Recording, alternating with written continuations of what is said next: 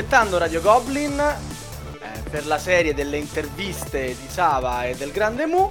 Abbiamo il grandissimo piacere e anche un grandissimo onore di avere qui Vital Laserda. Hello, Hi, Vital. everybody. Hello, everybody. Thank you for having me here. No, Eh, grazie a te di essere qui, grazie, grazie tantissimo. Non è stato una- un incontro facile, ma eh, ne stiamo gestendo di molto più complicati. Vital si è scusato, ma in realtà noi siamo felicissimi di avere questa occasione.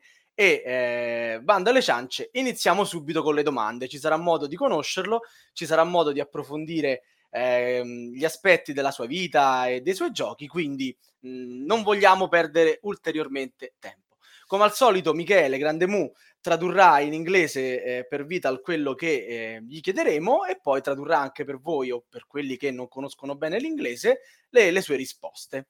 Benissimo, Ciao partiamo. Ok, cioè, scusa Michele, hai ragione Michele. No, ecco. no, ci mancherebbe. No, invece no, hai ragione. ok, tanto lo conoscete benissimo. Iniziamo dall'inizio, dal, dal- dal principio. E ci piace conoscere l'uomo. Vital, eh, si capisce dai, dai suoi giochi, è un amante del suo paese, il Portogallo. In tantissimi giochi traspare forte eh, questa passione e noi vogliamo sapere quanto e come questo legame con la sua terra influenza le sue decisioni in fatto di ambientazione. Okay, Vital, ready to go. First question. We'd like to know Okay. more about Vital as a man. It seems uh, there's a um, sort of profound bond between you and your country. And we do believe you love Portugal because that's what we feel while playing your games. When did exactly Vital fell in love with Portugal and how this love shapes the projects you work on? well, I think I'm in love with Portugal since I'm born because I live in Portugal all my life. Uh, yeah, I, I really like my country. It has a lot of history. Well, just like yours, right? And uh, it's it's uh, an immense sea of uh, ideas and uh, uh, uh, very diversified landscapes, very diversified um, food, um, many different episodes and stories to count here.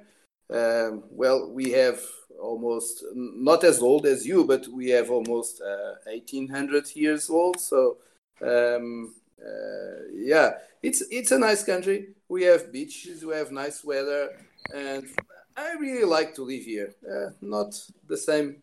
I can not say the same with the government, but it's okay. we, it, it, it's a very nice country, but I, I also like most of Europe because um, because of the story that it has. Um, and yeah, uh, I did a game named Lisboa, right? So um, uh, that is based on the history of Portugal. Uh, but uh, besides that, I- don't have many games just connected with my country. Uh, well, Vinhos maybe because it's Vinhos in Portugal. Uh, but that that was for one reason. Uh, we have probably is the, the, the biggest the bigger uh, Portuguese industry is the wine industry. So uh, yeah, that's the main reason for for why, why I choose uh, uh, vineyards in Portugal. Uh, well, and, and of course I live here. that's my home country. Thank you, Vital. Uh, it will be difficult for you to translate all of this, right? But No, no, No, no, don't Michele ci va alla grande. I'm jotting up I- notes while, okay. while you I answer. our will try to shorten my answers next time. I will try to shorten my answers. Okay. Absolutely, we want you to answer as freely as possible. Don't worry for me. I'm jotting down notes. Everything's fine. Okay. Okay. Thank you. E quindi come prima risposta alla nostra domanda, Vital ci racconta come eh, l'amore del- per il suo paese nasca sostanzialmente dalla nascita, eh, è il suo paese di residenza, è un paese che ama perché ha tanta storia, è un paese con cui vede de- delle somiglianze anche con l'Italia, essendo entrambi paesi di Latina. Eh, ama molto del suo paese il fatto che sia un mix eh, di idee differenti, di paesaggi molto diversi fra di loro, uh, ama il cibo del suo paese, i fatti storici e gli eventi che hanno portato il Portogallo ad essere passato alla storia per un periodo breve ma importante. Uh, ama l'aspetto climatico, l'aspetto paesaggistico, ha toccato velocemente il fatto che potrebbe essere migliorabile l'aspetto politico-governativo, ma ci ha scherzato anche un po' sopra. Eh, ama molto l'Europa in generale come continente. Sul, uh, sul legame che lega appunto i, i propri giochi con il, il, Portogallo è entrato un po' più nello specifico con Vignos, eh, spiegandoci come essendo l'industria del vino probabilmente la più florida del suo paese, ha pensato di, di costruirci sopra un gioco che potesse rendere al meglio e rendere giustizia a, questa, a questo importante aspetto economico del suo paese. Thank you, Michele. Hai visto? You're welcome. Yeah. Ok, e procediamo con la seconda domanda. Rimaniamo però nell'argomento paesaggistico, comunque quello diciamo eh, visivo. Eh, infatti vogliamo chiederti cosa ne pensi della grafica e dei componenti nei giochi da tavolo. Si apprezza nella componentistica dei, dei, dei giochi dei tuoi giochi Vital una specie di reticenza verso la plastica, mentre sembra che tu ami eh, i cubetti e il legno. Vogliamo capire, insomma, eh, qual è il, il, tuo rapporto con i componenti in generale, i componenti dei tuoi giochi e poi anche con la grafica e con un breve inciso doveroso su Yano Tool eh, e con la um, EGG in generale. So it's up to me once again, Vital. You okay? We'd like to talk about the aesthetics of your games. Uh, following what you just told us, we, we, dealt with setting and aesthetics related to your country. Uh, it seems like that this love for aesthetics uh, is found is foundable also in, in, the components of the game you design. Uh, we would like to know more about your viewpoint about graphic and components. You said you're loving your country. Uh, it seems like you love the nature we can feel living in your country. And by a mirror view, we might say you hate plastic, you prefer uh, wooden components. Uh, that, that is, is this supposed love shared by your fellow partner Ian O'Toole and EGG as well? Well, there's a story behind it because I work as a graphic design and uh, I was a, art director all my life until I started making games, or until I leave for that from that. And uh, I, I, still have some works on graphic design, but of course I'm not an artist. But uh, I have some.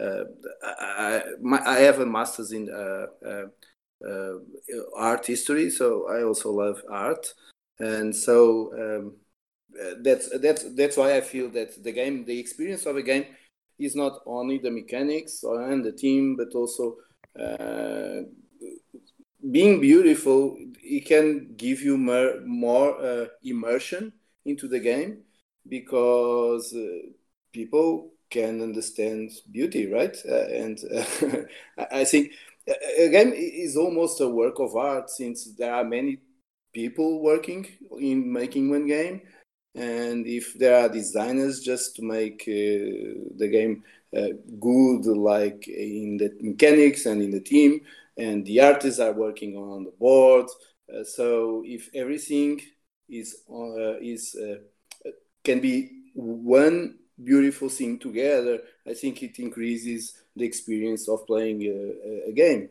So and being also my uh, uh, fields of work during most of my life.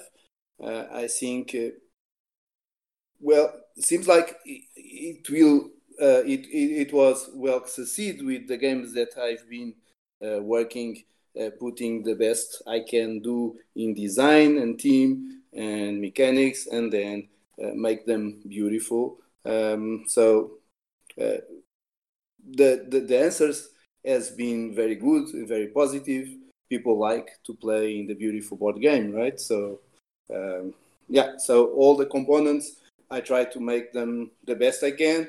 Uh, I had some lucky with uh, uh, Eagle Gryphon games because they also proposed me to spend more money in making beautiful components. Uh, they have, uh, they also appreciate that, and it seems like it's a good formula for the success of the games, right? Right, concordo. Okay. A yeah. so-called marriage it's, made in heaven, right? Uh, yeah, it's it's it's a little bit of, uh, you know, when I start designing Vinhos, when I start designing heavy games, you don't have a big market. Uh, at that time, the market for heavy games are really small. And by mixing both um, uh, heavy games or heavy mechanics with uh, beautiful art, seems like make the market to grow a little bit. And uh, yeah, now, nowadays the market is the heavy game market is really growing and is much bigger than ten years ago. Absolutely. We quite share that view. And we will be talking about this later. Thank you, Vital.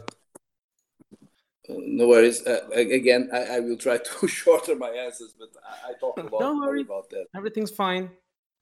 Okay, so good luck, Miguel. Now in, in your answer, we this allows us to know you better, and that's what we are trying to aim achieving this interview. Vai, Michele. Quindi, ma personalmente ho scoperto cose che non conoscevo su Vital. Eh, ci ha raccontato che mh, mm, era, è stato un designer e un art director, parte della, della sua vita e della sua carriera professionale prima di diventare un autore. Eh, essendo eh, laureato in storia dell'arte, ehm, l'esperienza del gioco dal suo punto di vista è ovviamente legata alle meccaniche perché il gioco deve svilupparsi e essere, deve raccontare qualcosa, ma l'amore che l'uomo nutre per l'arte è qualcosa che si deve riflettere anche, anche sui materiali, sui componenti e quindi uh, è assolutamente fondamentale dal suo punto di vista che, che questo si, si, verifichi il più possibile e nei suoi giochi ha fatto sì che avvenisse nella maggior parte dei casi. Uh, ci racconta come dal suo punto di vista il designer debba considerare l'arte come un'unica cosa da fondere assieme al processo di creazione del gioco e, e siccome questo aspetto estetico è stato parte della sua carriera lavorativa, nel passato si sente quasi come se fosse un continuum unico portarlo in quello che è il suo, il suo lavoro attuale.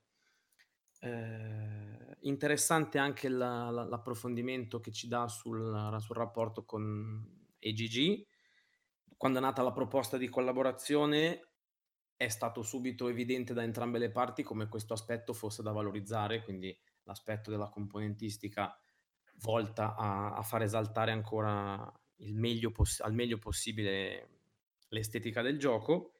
E, e, ci racconta come proprio per quello che riguarda Vignos la differenza grossa fra la prima e la seconda edizione dal punto di vista artistico eh, fa sì che una presenza di componenti migliori, più curati e più raffinati, anche per un gioco molto di nicchia, potesse servire a mo' di trampolino per poterlo far emergere da, da questo ruolo di gioco di nicchia, appunto, per, proprio perché la presenza di materiali più belli e più accattivanti avrebbe potuto renderlo più appetibile a un pubblico anche un po' più, più aperto.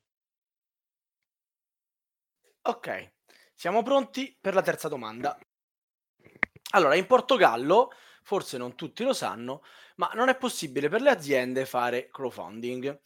Eh, vogliamo sapere cosa ne pensa Vital e più in generale cosa ne pensa dei Kickstarter. È andato da poco online un nostro podcast su Kickstarter che è fuochi d'artificio proprio e ehm, vogliamo sapere ovviamente se i cambiamenti alla piattaforma del Kickstarter degli ultimi periodi eh, li apprezza, non li apprezza, cosa ne pensa? Okay, so let's follow up what we were talking about just a couple of minutes ago about Kickstarter. Uh, mm-hmm. Portugal, we know, is not a Kickstarter friendly country.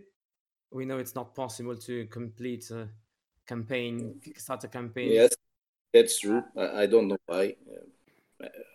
we yeah, neither. We, we try to we, to dig in to understand the reason behind this government policy, uh, but we didn't come up with it.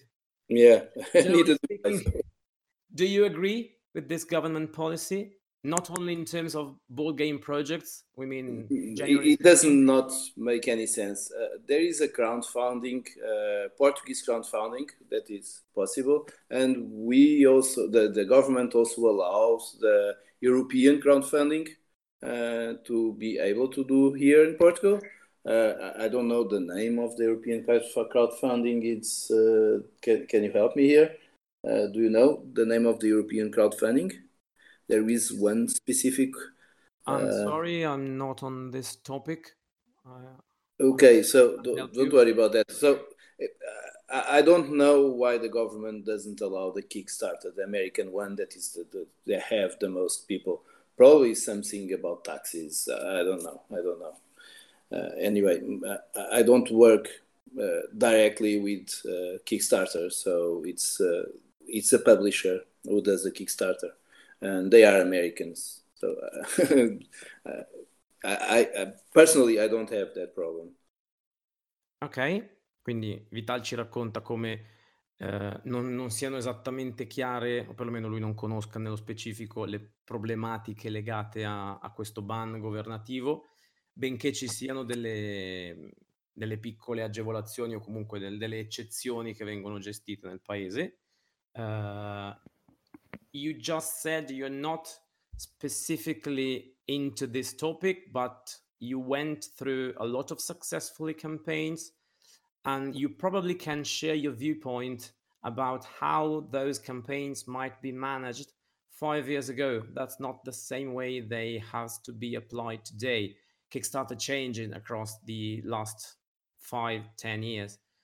As a player involved in this process, can you tell us more? Well, just my opinion, because I, I think Absolutely. that I think that the, the Kickstarter just opened a new way of selling board games, and especially for newcomers so many new designers just uh, appear through Kickstarter because the publishers can have a better risk on the game that they don't know if it will sell or not. 10 years ago, five years ago, uh, if the publishers publishers don't use Kickstarter, so they have to uh, publish the game and then wait for the game to be a success. Right now, the Kickstarter did change that way of viewing. Uh, so even if the game is not a success, it's not uh, a problem for the publisher because he just don't do the game or at least has a minimal number of games that he he has already sold. So uh, so in, in, that point of view, I can see that uh, how the Kickstarter could um, make at least the industry of board games to, to, to grow a lot, uh, at least in variety of gaming. Uh, I, I personally have my games on Kickstarter because that's the policy of the company that I work and they always do kickstarters to all the games they they they have and they create and they publish so and uh, also mine because the game uh, my games are, are, are, their games, right? So um, some games, as you can see, even uh, the best examples for me probably are uh, Stegmaier games that he starts to uh, have great production on Kickstarter because uh, if you have many people buying the game before the game is ready, you can spend more money improving production and uh, make the game much better. And I think Stegmaier was the first one to reach a million dollars with a campaign uh, uh, with Scythe. I think, uh, or he also did very well with uh, the, his previous games about wines. I think it's uh, vini viniculture, right? so viniculture, yeah. Yeah. So um, and this allows not only uh, more games on the market, but also uh, better produced games. And I think there is a good thing. if the market can, can control this and not let any kind of game just pop up and being produced uh, i don't know i can see the future of the kickstarter the players are, are very demanding you know and the players know what they want to play. Once you you you you you back a game that you don't like or two games that you don't like you just stop and uh, try to have better information before you back another. So i think the market will uh, leveled by itself on the kickstarter just because of all the gamers uh, me you everybody that like games and play games and that want uh, good games on the market the problem right now with so many Kickstarters is that sometimes the games are not that good, right? and um, sometimes. Yeah, but you, Sava was Salvatore was eagerly awaiting for this sentence to come up. yeah, but you end up by choosing the ones you want to, to play. Uh, you end up by choosing the ones from the publisher you trust, right? Or from a designer that you, enjoy their games. Uh, even uh, Stefan Feld is uh, kickstarting their games through TMG, and um, uh, there are other designers also. Uh, Martin Wallace is doing the same. Um, it, it's it's it's good for. I think it's good for everyone because the games are sometimes have better components, uh, are have more people playing them, um, and hopefully they are good, right? So uh, I, I, I back a lot of games. Uh, I'm one of the backers of Kickstarter, and um, I've been lucky because the last games I bought uh, they are really good usually. Um, yeah, so in, in, my point of view, and of course because I, I, also have my games on Kickstarter, is a good thing for the industry. Um, and uh, the bad part will be leveled by itself by the the the, the players. Um, yeah, uh, that's it. I'm I'm seeing I, am telling the same thing over and over again. But uh, so Miguel, please, uh, if you can translate this. Um, yeah, of course. You're actually sharing uh, different viewpoints about the, the, the very same topic, of course. But you actually told us a lot of interesting uh, things we already digged into a couple of podcast episodes, a very recent one that just went online a couple of weeks ago. Uh, we had a fierce discussion about this. Mm-hmm. Uh, we came up with different viewpoints, but telling pretty much the same uh, views. We share the same view about Kickstarter. And here's the translation for everyone. Okay, thank you. You're welcome. Uh, come diceva anche Salvatore prima, pochi, poche settimane fa è andato in onda il, la, la, puntata sui Kickstarter molto accesa, ero presente anch'io. Uh, la visione di Vital è quella che è stata anche espressa a più voci uh, durante appunto la, la tribuna. Kickstarter apre nuove vie sicuramente a, a editori medio-piccoli che possono affacciarsi e, e cercare una via alternativa per pubblicare eh, nuovi editori vuol dire sicuramente uno snellimento del, del processo eh, senza eh, comunque dimenticare quello che dicevamo legato all'aspetto economico di investimento. Ehm, semplifica un po' il processo per gli editori, eh, migliora le edizioni dei suoi giochi, quindi comunque Vitale è abbastanza favorevole al, allo strumento, non solo perché i suoi giochi sono presenti sulla piattaforma, anche perché ci spiegava che la policy proprio di IGG è quella di usare lo strumento, la piattaforma Kickstarter per praticamente ogni progetto. Eh, in realtà è anche lui stesso un, uh, un, backer, quindi ha finanziato lui in prima persona tantissimi progetti eh, e benché l'aspetto qualitativo sia un punto da sottolineare perché più progetti vuole gioco forza dire dare la possibilità a chiunque di creare qualcosa e non sempre la qualità può essere quella di un processo di testing approfondito. Ci citava esempi di aziende pioniere tipo Stegmaier con Site.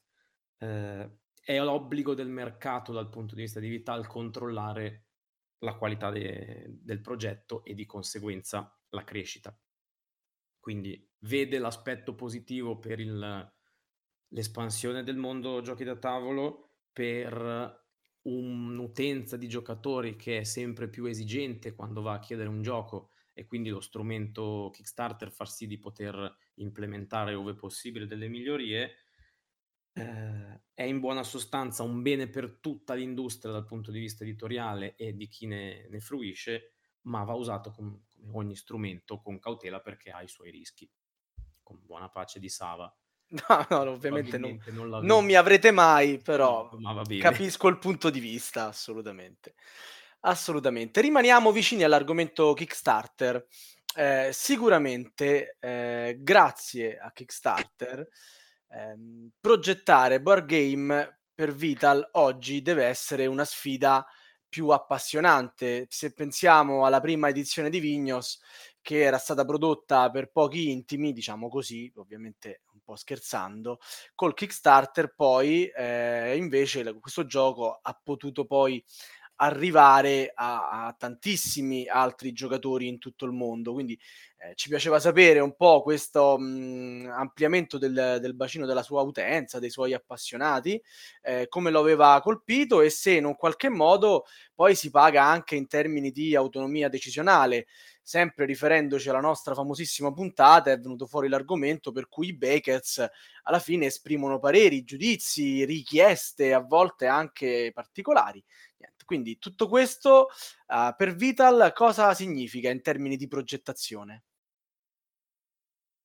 Okay, Vital, here we are once again trying to connect your Kickstarter viewpoint with the the the process you deal with creating new games. And you told us about Venus in across our first mm-hmm. question. Mm-hmm. We would like to focus a bit on that game and both editions.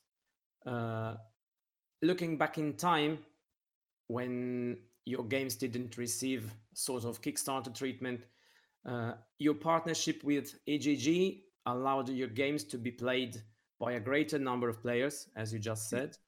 Mm-hmm. Uh, how did you shift, if such a shift ever happened, uh, from creating games for an, an elitarian group of players to a broader one. You said that the first edition of Vinhos first edition was a single game. Vinhos second edition actually features two games. Does this notoriety comes with a price? Uh, well, you may believe or not, but I don't think so. Uh, the the way I create the games, it's exactly the same. I create Vinhos in the first place, and then CO2 and Kanban. Um, I use the same process. Uh, I think mostly, I this this looks a, let, a little bit of selfish, but I, I mostly create games for me. Okay, so the main thing for me is that I have to create a game that I like and I that I like to play. I keep play, you may believe or not, but I keep playing all my games. Uh, a few days ago, I played Lisboa. A couple of days ago, uh, last week uh, I played Kanban again, and so I, I, uh, it's essential for me to uh, design a game that I really like. Um, so, and this is the prime, uh, the the main thing uh, I think when I create a game, and I did it with Vinhos for the first time, and also I did it with uh, the second version. The, what changed here is like when I tried to send the second version of the game, and Vinhos first edition was beautiful. I really like it. Vinhos second edition, I I would know that I, I, I knew that it will be beautiful. So I, I want to deliver something different to the players. And since I made with first uh, edition Vinhos five years before the second edition, I heard a lot of comments from everybody, from BGG, from Facebook, from all the social nets. And uh, now talking about Vinhos specifically, like like you asked me, uh, it's five years of different, and Vinhos was my first game. I was very inexperienced, and I heard a lot of comments about the game, so I decided to make a game for the, the same game, but in a way that I could bring more people to play that game. Uh, not only by the the the um, the production that is awesome with EGG, and I knew that because I already have uh, uh, published the Gallerist with them before uh, one year before, but also by simplifying same mechanics that I, I did with the bank. I don't know if you know the, the game, but uh, I took the bank out and I simplified the fair uh, just to bring people uh, to my games, like a presentation to my games in a different way. But I make sure that the original Vinhos are still there.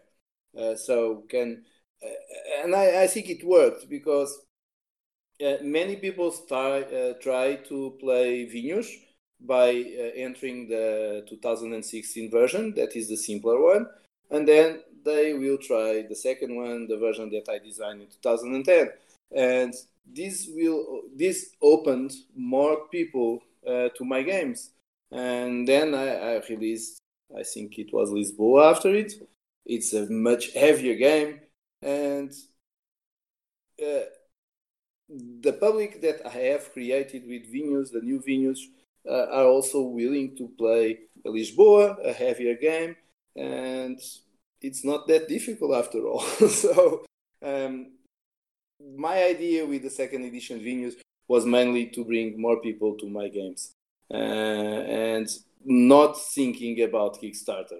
Obviously, the publisher asked me for more stuff, and I had more. I had some expansions, but mostly of the expansions I already had since the original game, or I was uh, thinking about them during the five years that passed from the original game. Um, for instance, I can say that there is one is, is a small variation that is one tile that has that uh, stops production at all. Uh, I don't know if you know that tile. Uh, yeah, the, the weather tile. The weather tile that stops production. And I personally love Vinhos. Yeah, I, I, I tried to introduce that uh, tile in the initial game. Uh, the publisher just told me, "No, you are crazy. This is very difficult. You have to take it out." So, and I introduced it after. Uh, so, just to say that I didn't, I, I never produced a game thinking about the Kickstarter. I produce the game mainly for myself because I have to like the game, and then I will try to hear what people said if it is a, a remaking of the game,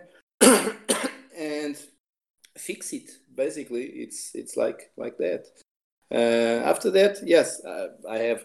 I can deny that the, the, the publisher asked me for to do some more stuff to uh, for the Kickstarter, but it's not never the mainly reason for the, the, the creation of the game.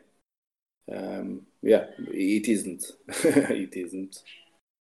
Okay. Well, that's good for our for us uh, as a player. Well, I hope so because, as I said to you and I said to everybody, I I need to like to play the game after it's released, and I still play all my games. Luckily for us, you need to love your games. Otherwise, we wouldn't be able to love your games. Okay, thank you very much for that. You're yeah, welcome. It, it, it's it, probably just the truth. It's something that I really like on on the part of creating games is that I can have myself in them. You understand what I'm trying to say? It's like it's they have they probably I, I really probably love to create to feel like games, you know? a, a, part of of yourself just like an extension yeah, it, of the way you are because i really love to create those games it's it's very thrilled for me when i have the, the the new idea and i start exploring and i start to try new mechanics and uh, exploring the team. And this is very exciting for me. I, I, can say that right now I, am doing what i ever dreamed to do in my life. So i'm really happy uh, designing games because i really love designing games. So yeah. Uh, heavy games. I miss the word. you, you might consider yourself sort of a of a painter or, or a sculptor that comes up with the creation oh, to do. Yeah, just trying to match what you just said about your past, uh, uh, about your yeah. love for art. You you can suggest that I really love. I'm a very lucky guy because I'm doing now what I really love to. Do. That's that's what I feel. Yeah, not an artist, not a painter, not those guys are uh, much more. Uh, uh well, of course, just to, to put yeah, into perspective, uh, absolutely. Yeah. Thank you. Yeah. No worries. I, am becoming very exciting when I talk about creating games. So much more than Kickstarter or the publisher. yeah, you understand. So yeah. Absolutely. I, I personally feel this engagement you, you experience while talking about your games. Penso anche tu. Yeah. Ok, so sorry. Sì, assolutamente, assolutamente.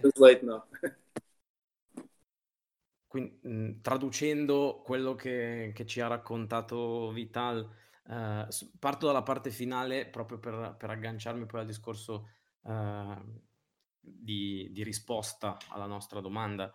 Eh, la passione che Vital nutre per il suo lavoro e per il poter creare giochi, io l'ho voluta paragonare un po' con le dovute proporzioni a quello che ci raccontava legato al suo passato di studio di storia dell'arte e di passione per l'arte. L'ho voluto paragonare un po' al, all'artista, al pittore, allo scultore che eh, crea qualcosa, proprio perché Vital ci spiegava che eh, i suoi giochi sono i suoi giochi, devono piacere a lui in prima persona, non creerebbe mai un gioco su commissione dell'editore. E, e penso che la, la, sua passione si, si senta nel, nel momento in cui racconta sicuramente per, per, chi ascolta in lingua originale la risposta, ma penso che, che in generale il è stato molto modesto, indipendente dalla lingua. Esatto, e non si è voluto paragonare a questi grandi artisti perché lui non si sente questo grande artista, ma insomma, Michele giustamente a nome di tutti i suoi fan gli ha fatto i complimenti che merita. Michele, non so se volevi tradurre anche altri pensieri o procediamo. Volevo, so- volevo soffermarmi su quanto diceva in relazione a Vignos, 1, eh, Vignos prima edizione e Vignos seconda Giusto. edizione.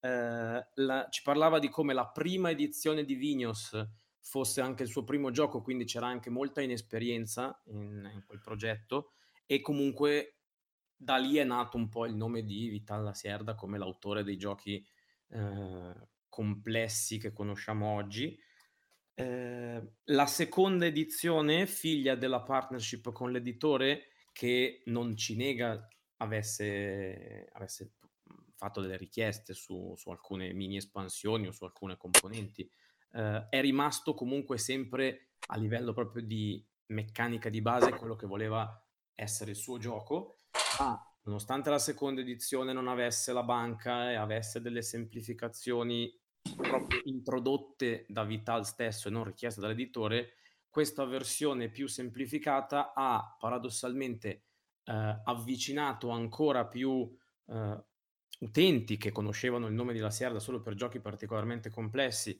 e che hanno scoperto un titolo che pensavano essere complesso ma in realtà meno del previsto, dalla, prima, da, dalla seconda edizione che è un po' più semplificata ma in sé anche l'originale rivisto solo graficamente, questa versione semplificata ha fatto da trampolino di lancio per eh, portare questi stessi giocatori alla versione originale, ma anche paradossalmente a Lisboa, che è un gioco ancora più complesso. Quindi la semplificazione ha portato il pubblico dove voleva Vital, cioè arrivare a salire un pochino di livello.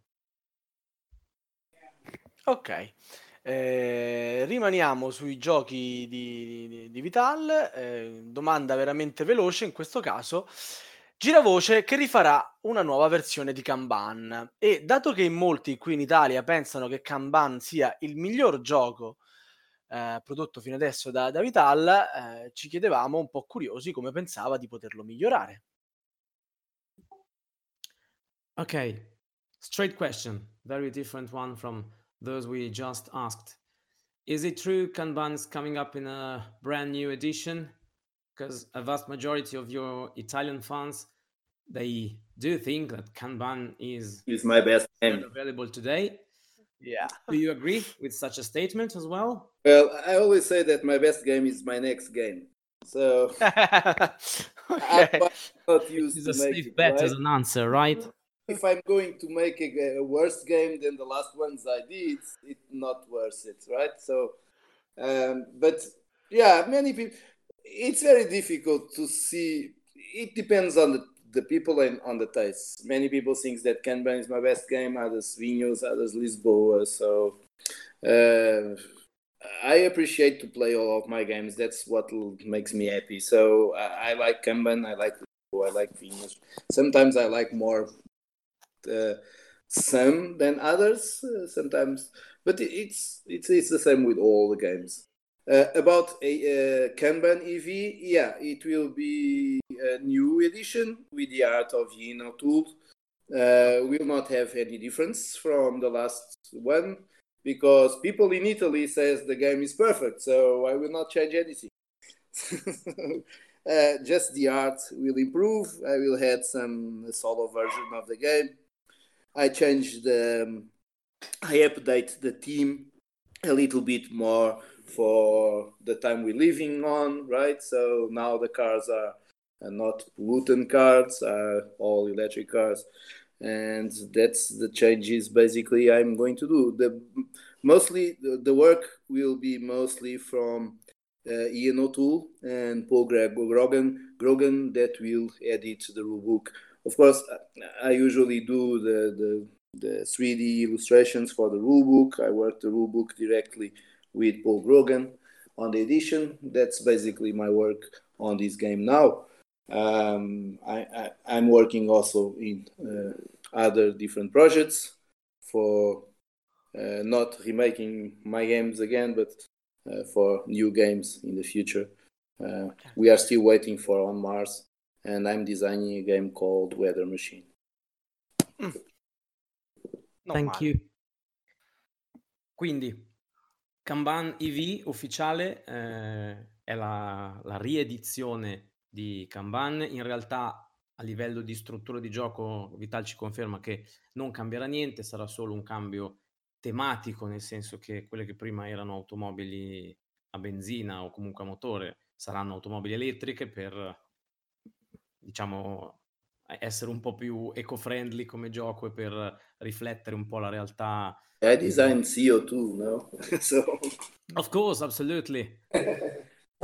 as we said, as we discussed before, nature always comes yeah, up. my, my oldest, my oldest uh, um, daughter, uh, she's 20 right now, is a biologist. So that's oh. another thing that I have. To... That's love shared by the whole family. Yeah, take take care of it. So yeah. But yes, EV will be the same game we'll have a solo version. Uh, I'm designing a small expansion just to change the, the way you get the points.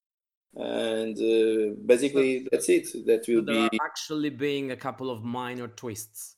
Yes, and my idea is to have Kanban on the big box collection. Okay, but that edition won't match the one for you made for for Vinhos. There's not going to be a Kanban first first edition and Kanban second edition with major differences? No, it will be only one edition. Yeah. Oh, okay. Okay. Thank you for the clarification. Quindi non ci sarà un, uh, un Vignos 2 con l'edizione più semplice, l'edizione Pro.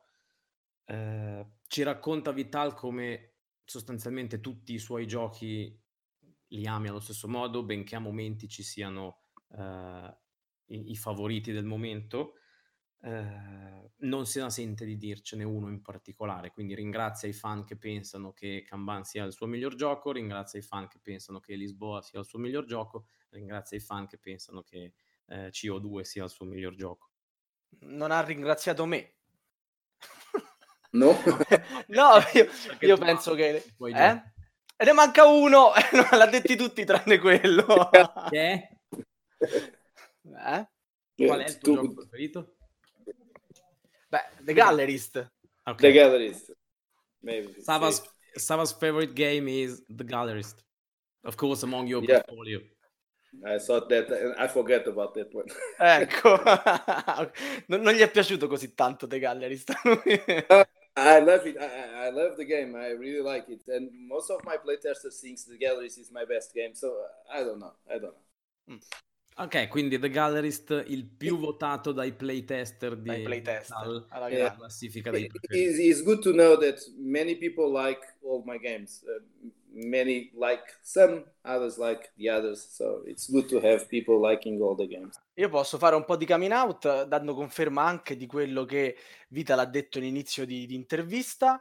L'argomento di The Gallerist per me non era così eh, interessante, non mi affascinava come argomentazione, come ambientazione intendo, però il, i materiali così curati, i disegni, e, ehm, e, poi ovviamente le meccaniche, perché è poi quello che ti mantiene dentro al gioco, mi hanno prima incuriosito, poi catturato e sì, è il mio, la, la Serda preferito, assolutamente, ma proprio di, di distanza dagli altri.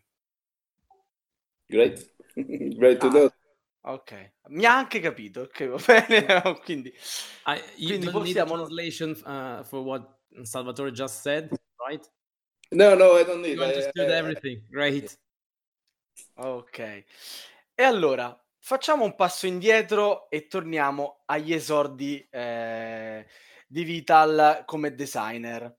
Eh, vogliamo sapere come è nata questa passione in lui e se qualcuno lo ha influenzato, se si è ispirato a qualche altro, eh, diciamo, professionista del settore e, e, niente, i suoi primi passi nel mondo del, del gioco da tavolo, come designer ovviamente.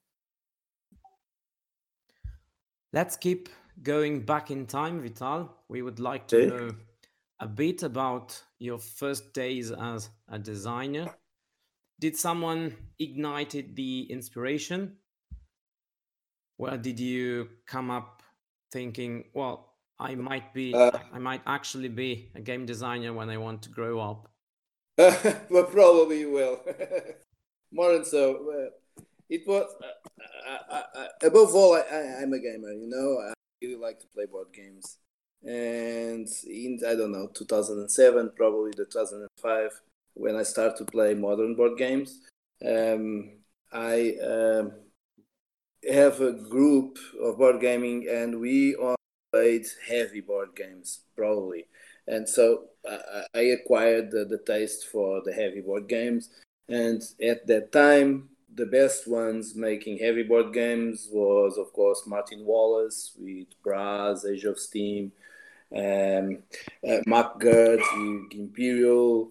Uh, we have also few games, very good ones like Die Macher and uh, even Tigris Euphrates is, is, very strange because it's a Knizia game and Knizia is known by a lighter guy, so, right? He just make light games but Tigris Euphrates is a really heavy game, at least for me at the time. And we played a lot of heavy games, so I was inspired for from them. At the time, my favorite one was Martin Wallace. Uh, I played all of these games. I played. We played Brass almost every day. Uh, Brass uh, now is Brass and Lancashire and Birmingham, right? So and um, Age of Steam was uh, glory of our games. Uh, so I was inspired from those guys. And once I have the pleasure of being having a, a playtest in Leiria Con, you know, our small hall in Portugal, um, in Leiria, we we did you do we do this con every year, and at my table I was playtesting CO2, and at my table I had Martin Wallace and Mac Gerdts. So uh, and Paul Soldat. So it was a really big time for me. I was just uh, starting uh, and had three great designers playtesting with me. So uh, those guys were the ones who influenced me uh, to um, design games. Um, but my adventure in designing games started and I just want to place Portugal in the board game industry and I didn't know how. And I designed once the map of Age of Steam uh, the Portugal map of Age of Steam, and I place it online just just because, just for fun. And many people start to download it and saying good things about the map. And then uh, my uncle is an enologist, is an engineer, uh, engineer um, agronomist, agronomist, I think is the name in English. It's agronomist. Uh, yep. so he, he, leads with wines, and I decided to make a, a start designing a game about uh, wines in Portugal. uh, because I thought, as I told you, Mikel, it is the biggest industry that we have. We have nice wines. I like wine. and uh, who doesn't? Someone from the family that has connected with wine. So I started to design this that game, and I sent this game to many many publishers just again just for fun. And I had lucky. What's your game decided to publish the game. Io direi, Michele, di, di fargli a questo punto, prima che tu traduca la risposta, anche la domanda sul qual è il suo gioco preferito, perché a me pare abbastanza evidente che se la giocano Brass e Age of Steam. Quindi sì. a questo punto, dato che ci siamo, Vital, dici eh, qual è il, proprio il tuo numero uno di gioco non tuo, ovviamente. What's eh? your favorite game um, among non-Vital's games, of course. It, it's Brass. We have uh, we might have some ideas. I, I play, Brass we would like to hear more than 500 times. Yeah. Brass, ha vinto Brass, eh, si capiva, ci, già, ci, ha giocato tutti i giorni per, per insomma, vabbè. Tutti i giorni a Brass bisogna My favorite game ever, it's Brass. Ci ha giocato più lui che, che, che, che Wallace praticamente. Yeah, I played I played Brass online. I don't know, 300 probably 400 times. I played Brass on the table on the table with my friends about 100 times. Quindi, Savalo, possiamo dire chiaro e tondo, Brass è il gioco preferito di Vital. 300-400 partite online, più di 100 partite al tavolo, la accendiamo, sì? Eh, direi proprio di sì.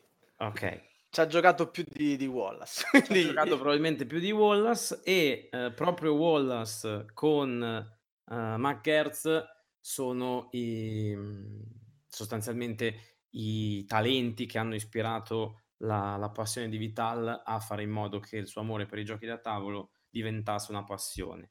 Ci inizia a pensare sostanzialmente 2005-2007 quando assieme al suo gi- gruppo di, gli amici giocatori con i quali approfondiscono giochi un po' più pesanti, di Macha, Brass, tutti i giochi di Wallace, Brass, ma anche Age of Steam. Eh, da lì inizia a capire che ma forse si può andare un po' oltre. Eh, momento più alto della carriera, degli inizi di carriera di, di Vital è alla Liriacon, una, una fiera per un evento per uh, presentare i prototipi di autori portoghesi nella città di Liria, appunto, eh, a questa fiera Mark Gertz e, e, Wallace testano il primo prototipo di, di gioco di yeah, Vital. CO2 and it didn't went very well. it didn't went very well. They, they didn't like it? well, they didn't say that. They just start to uh, push ideas over the top of the board board. So they, they, they, they were very nice guys. They didn't say that like it or not like it. They just uh, try to give me feedback how to improve the game. Okay. And what I did when I arrive home, it's like I place the game at my dinner table and stay there 15 days and I almost design a new game over that one. so yeah. Okay. Thank you. Quindi it was very nice, a very nice feedback from those guys. Yeah. You were clever enough to understand those feedback and try to actually improve the game. Well, Martin Wallace knew a lot about uh, CO2. He, he, was very informed about uh, all the research I did. So it was impressed for me. I was not expecting that. And Mac Gerdts, yeah, he's very smart guy playing uh, my prototype was not very well done for that time. And well they were very nice with me i think. Quindi il prototipo di CO2 presentato alla Liria con diciamo che è stato accolto con tanti feedback di miglioramento ma Kerz e Wallace non, non hanno parlato di è bello o non è bello ma hanno dato a Vital tanti spunti per poter migliorare il prototipo. E tornando a casa ci racconta Vital che eh, il prototipo di gioco è stato messo sul tavolo della sala e lì ci è rimasto per un paio di settimane, settimane nelle quali il gioco è diventato quasi un'altra cosa, basato appunto sui, sui feedback di, dei suoi due grandi miti. È verdade. Altro okay. aspetto interessante di cui ci parla Vitale è stata la creazione della mappa del Portogallo per Age of Steam, nata quasi per caso, quasi per gioco, pubblicata online e che subito è diventata una delle più scaricate. Anche lì progetto che ha dato fiducia al Vital che stava per affacciarsi al mondo dei, dei giochi da tavolo. Ultimo aspetto che ci ha raccontato anche qui che illumina una parte, getta un po' di luce sulla parte un po' personale della vita di Vital. Eh, lo zio agronomo può essere probabilmente stato eh, lo spunto, la, la, la, miccia che ha fatto sì che nascesse l'ispirazione per Vignos, unito al fatto del, come ci raccontava prima, che l'industria del vino portoghese è l'industria più famosa del suo paese. Da lì la What's Your Game Can I tell a, a, fun fact from when I started creating? Absolutely, we do love fun facts. Okay, so uh, Vinhos was my first game, and I, I, I told my, my, my usual group, okay, guys, I just invented the game, and let's try it for the first time, okay? So I placed the prototype on the table, and Vinhos right now has nine regions. When I invented or when I created and tried to play play test it for the first time with my boys, with my people, it has 24 different regions. So we stay about one hour just to make the setup, and nobody understand how the setup would be made. And they just said, okay, so we finished playtesting, and the playtest was just the setup of the game. Of course, it was not working, and what it, it, it was fun because these uh, just show the experience uh, inexperience I had uh, to uh, make a new game because I thought that I could uh, place everything I want on the game, and we didn't uh, finish setup after one hour of playtesting. So yeah, that's the fun fact for my first playtesting in my life. that's Vineyard. Yeah. And we thank you so much for sharing it with us.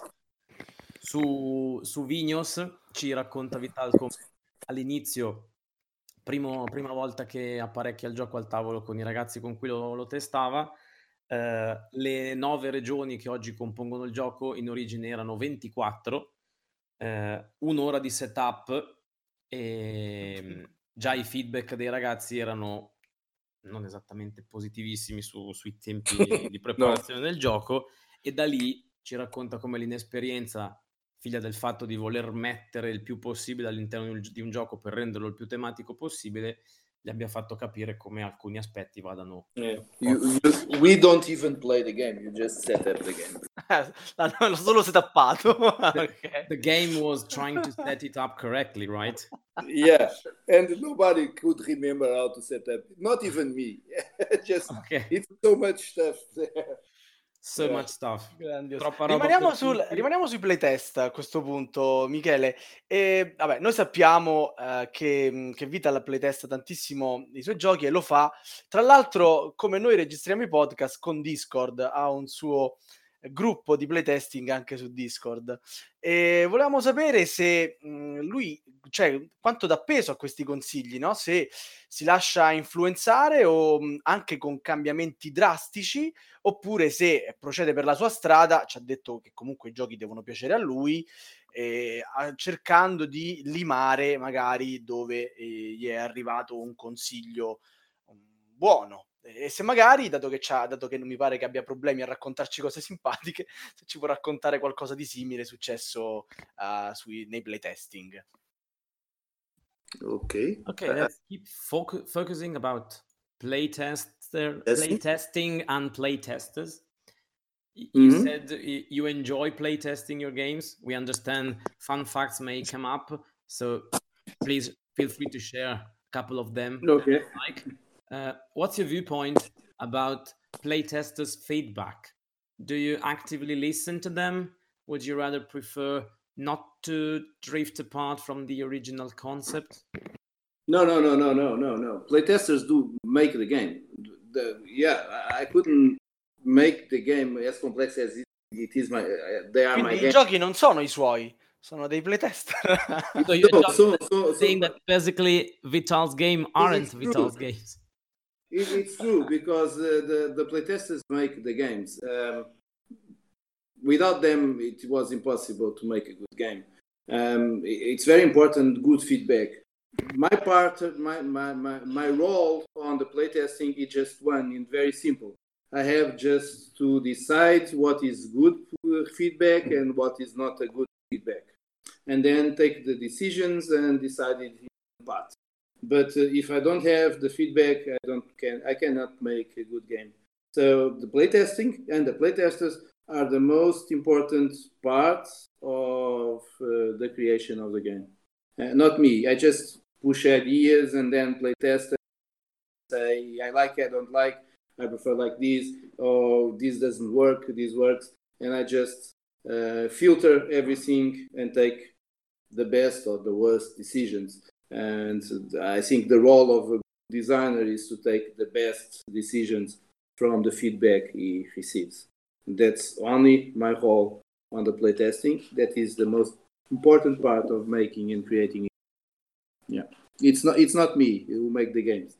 Uh, it's all together with all that that people, and that's why I playtest a lot on Tabletopia. Uh, I have my groups, uh, personal groups, of course, because playtesting personally is important because the board games are a game that is playing live, right? But um, Tabletopia allows me to play test more often. We don't have to set up. We don't have to to to uh, to to combi- uh, arrange a meeting uh, once a week or twice a week in a home for someone. I love to do that. I do, I do that every weeks uh, when I can. But uh, in Tabletopia, you can play test every day, and you can change the rules from one day to the other. And this speeds up a lot the work of the designing complex game. Uh, allows you to play test much more often, and the better thing is that allows you to play test with people that you don't know and from all over the world that you can get in the same table players that think very differently and that is amazing i can have I was playing test uh, the the new Queen cards uh, variant, a small variant I did to Lisboa last uh, uh this week on Tabletopia, and my table uh, I had uh, Chinese, Japanese, and Belgian. So and all of them thinks in a different way. Playing with you guys, with the Italian guys, playing with a German, and playing with an American, I have a completely set of rules. Uh, uh, not a rule, not a completely set of different, but a completely uh, a table that can see the rules in a very different, and that is amazing to to compose your game in the future. Because you are sure that uh, the way an American thinks and the way a German thinks and the way Italian thinks are very different you just have to be able to see what is the better path for the game you want to do. So yeah, the, just to say that uh, playtesting on tabletop, I can do it every day with very different playtesting with the main groups is very important because you have eye contact uh, with people, uh, but you also avoid the group thinking. You know what I'm talking about, right? So and the group seeking is terrible for playtesting because people are like an, uh, a creator cannot see things anymore because he played the game so many times. It's just like a writer that uh, you, you read the book he write he wrote so many times that he cannot uh, find any mistakes or any uh, typos. You know, it's the same. So playtesting with many different people is amazing to make different games, uh, difficult games. Yeah. So anyway, just to say, you guys are the ones who make the games, not me. I just filter the information. That's it. That's true. Ok. Thank you. Beh, direi di partire dalla dichiarazione sconvolgente, dalla breaking news, cioè i playtester sono quelli che effettivamente fanno il gioco. Uh, quindi il, ci racconta sostanzialmente come il suo ruolo in quanto creatore del gioco sia quello di decidere qual è un feedback utile allo sviluppo e quale è un feedback meno utile. Uh, però di fatto il gioco si plasma partendo dall'idea originale di Vital su quello che sono poi le, le, reazioni, le opinioni, i punti di vista di tutte le persone che collaborano con lui alla creazione del gioco playtestandolo. Aspetto interessante di cui ci parlava, eh, la positività di lavorare su strumenti digitali come per esempio Tabletopia, che gli permette di lavorare con playtester di paesi differenti e la cultura, il paese di riferimento de- dei vari playtester influenza in maniera anche, ci dice, pesante in termini di importanza su quello che sono poi i feedback che gli arrivano, proprio perché un playtester americano rispetto a un playtester belga, un playtester giapponese, un playtester australiano hanno la, una visione differente delle stesse regole, quindi i feedback che gli arrivano anche sul singolo argomento in base alla, al background culturale del playtester che lo sta aiutando possono essere veramente differenti e contribuiscono a, a quella che sarà la versione finale del gioco. And you said that much better than me. Thank you. eh lo paghiamo per questo a Michele. Eh? certo. Posso aggiungere una domanda ironica? Ovviamente sì. Just an ironic question.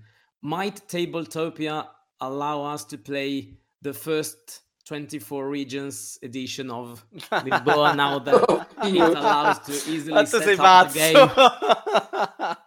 I think to design the game on Tabletopia it took me about uh, two or three days. It would take me about because I would personally like to play it. Tu sei un pazzo. yeah. Ok, Vabbè, io, Vital, io chiedo, poi... Michele, really love your game. Cioè, no, okay. Se non è una dichiarazione d'amore questa, non so quale possa Venus essere. is the third game I purchased. Ah. Which one? Venus is the is my oh, okay. third game. The, oh, the third, third game, game, I purchased. So From I, all the games you have. Yeah, it's the third one. I started with, uh, with the Game of Thrones, then Puerto Rico, and then Venus. Puerto Rico, I forgot to mention that one. It's one of my best games, also the one of the games of my life, also Puerto Rico. Uh, yeah. Second place after Brass. That's uh, sure. probably, yeah. Age of Steam maybe between them, but uh, yeah. Okay, can, so can, anyway, Puerto Rico is on the podium, third place. Uh, second, third place, probably, yeah. Yes. Okay. Se la, se la gioca, sta lì. If you go and see my ratings, you see that the only nine I only have a 10, I think it's brass. And the only nines I have it's Puerto Rico. Then oh, I have Caylus. Caylus is also another of my big games. Yeah. Uh, it's a crowded mm, podium. Yeah, it is. well, okay. a lot of games for just three places. Uh, yeah, I can have four games in the podium. Often happen. I also have only a 10 and is Battista Galattica. Ma questo non è una novità per i nostri ascoltatori che vengono, che vengono vessati con Battista Galattica. Sì, ormai lo sanno tutti. Ma torniamo ai giochi di Vital. E adesso facciamo qualche domanda un pochino più nello specifico per Lisboa, Escape Plan e On Mars. Okay. Allora, tanto Vital mi capisce, quindi possiamo andare. Iniziamo da Lisboa. Eh, in Lisboa eh, c'è la figura del re e noi ci siamo chiesti, eh, noi della redazione, quando ci siamo seduti per fare le domande, per, per pensare alle domande per questa intervista, ci è venuto da chiederci, ma il re cosa fa? Inaugura principalmente gli edifici, ma è, è volutamente denigratoria questa, questa, figura? Cioè, l'hai pensata proprio così? È, oppure... è verdad, è, è, è, vero que Rey eh, solamente, sí, es vero que Rey solamente fazia aparições, aparições. So, English, okay? So, uh, English. I'm sorry, I do not speak Portuguese. It's true, king, it's true that the king only showed up for opera, uh, hunting, and um, openings. This is a true story because the king, afraid with the fury of God, just give all the powers to the Marquis. And he just went away from the city. And he just appeared for those things. He, he was very religious. That's why he is connected with the church on the game. So it, I don't know if you read the story I wrote on the rulebook, and I explain all of that. So it, it's not a bad thing by me. It's, I, am not uh, mocking the, the king. It, it was true. ok, vai Michele. Quindi sostanzialmente, anche senza tradurre la domanda, uh, Vital ci conferma che il, uh, il, ruolo del re è quello proprio di uh, inaugurare gli edifici. Di non fare niente. Esatto, di, di stare tranquillo sul suo trono, godersi il suo potere Um, ha talmente tanta simpatia per il re che ci ha risposto in portoghese, quindi direi che è proprio intraducibile. Decisamente sì. Ma quindi, continuiamo perché se, se, con il re, scusami Michele, dicevo, se con il re diciamo non ci è andato leggero, col clero invece a noi è sembrato, ma noi non siamo dei grandissimi giocatori, quindi magari sbagliamo, che alcune tessere clero mh, mm, eh, sono particolarmente efficaci, soprattutto se le prendi all'inizio e danno dei vantaggi molto forti ai giocatori a cui capitano. Eh, stiamo sbagliando qualcosa noi oppure è così?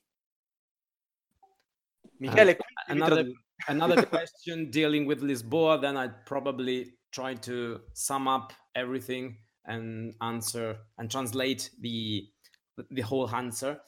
Uh, some clergy tiles you just talked about the the power of the church. Some clergy mm-hmm. tiles seems like a blessing in the early stage of the game. Is it true? Because we do not consider masters of the game. We didn't play 100, 200 uh, plays like you did with brass, but they indeed feel like a game-changing power up for the they players are. who they own are. them in the earlier stage.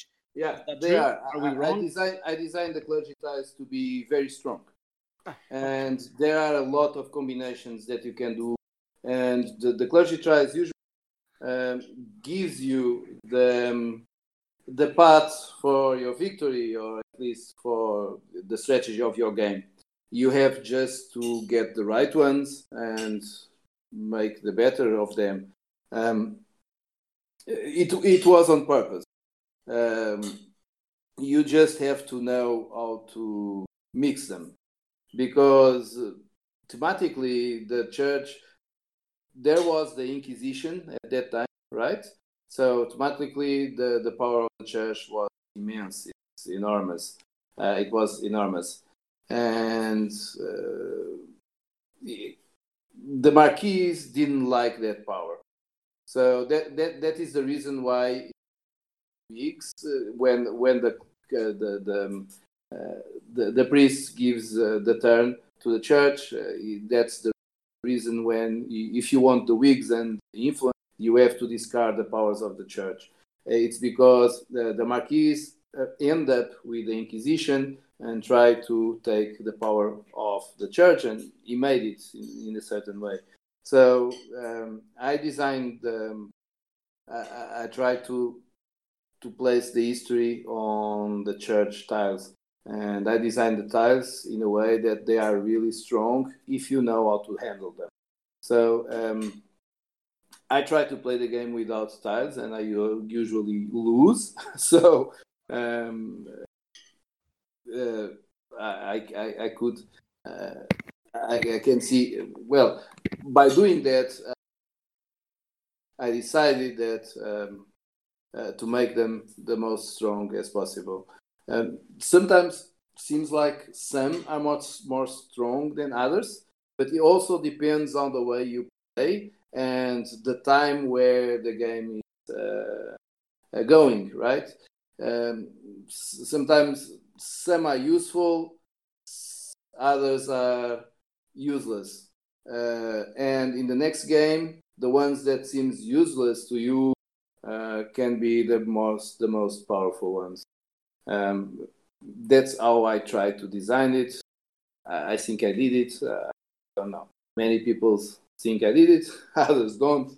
But yeah, um, thematically was the main uh, thing in the game, and uh, I, I, want to have something that could almost break the game. You understand what I'm saying?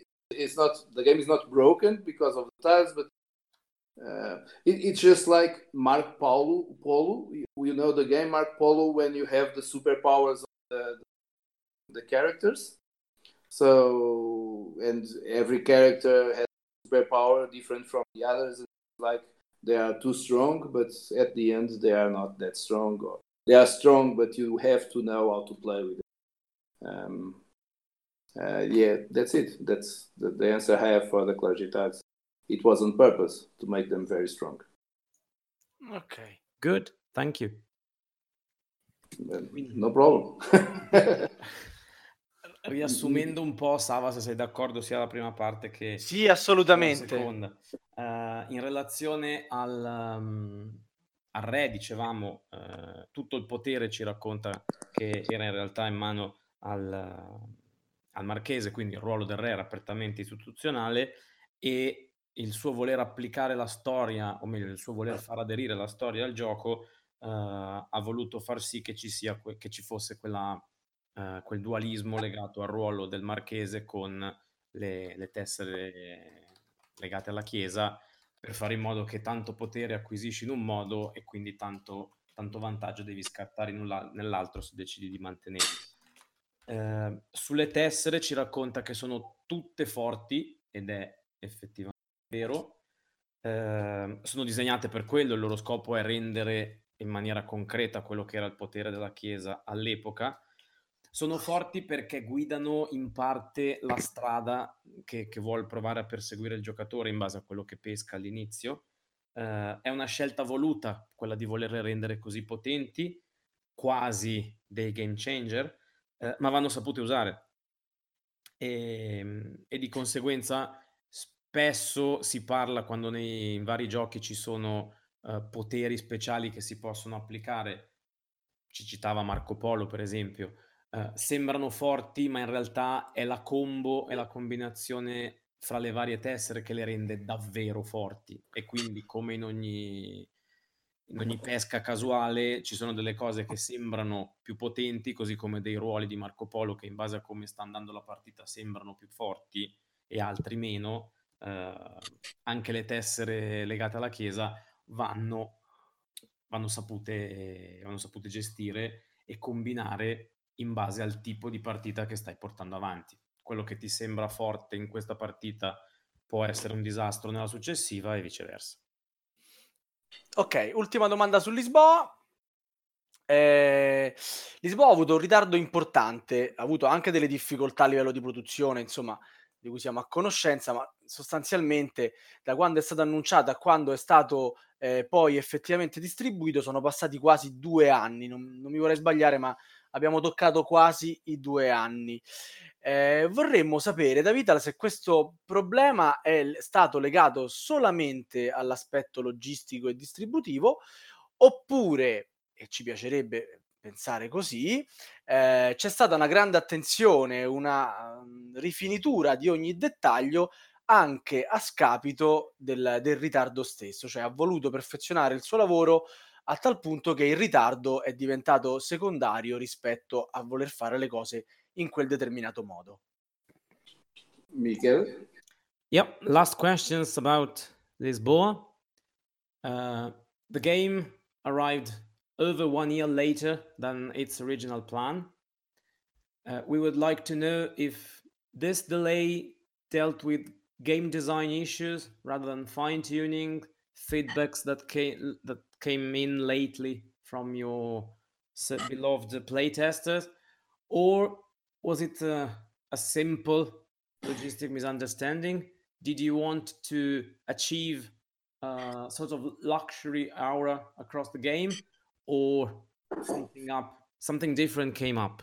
No, I, I, think the delay of the the two-year delay of Lisboa. Yeah, I think the delay of Lisboa is just because the warehouse on China just get on fire. Quindi and solo quello, niente. It, it's true. And they lost the 3,000, I think it was 3,000 games that came to Europe. So uh, the, the, the games arrive on time on America, but they lost the 3,000 games uh, on the fire on uh, Europe, that came from from China to Europe. That's why they had to reprint the game again and send it to you guys. Yeah. That's the only reason why the game was delayed. Gli avevamo anche lanciato la scialuppa di salvataggio, lui non c'è salito sopra sostanzialmente. Oh. ok, ok. We just hoped there was a hidden story behind the, the delay, no. but it actually dealt with the warehouse catching fire. Uh, I'm sorry to disappoint you. Okay. No, no, ci piace la sincerità, va bene così, non c'è problema. When stories well, but narrated. It was a curious story. It, it is a curious story that the Lisbon uh, burned for three days, and the games Lisbon burned on the warehouse on China also. so it's a matter of karma and story yeah. repeating itself. okay.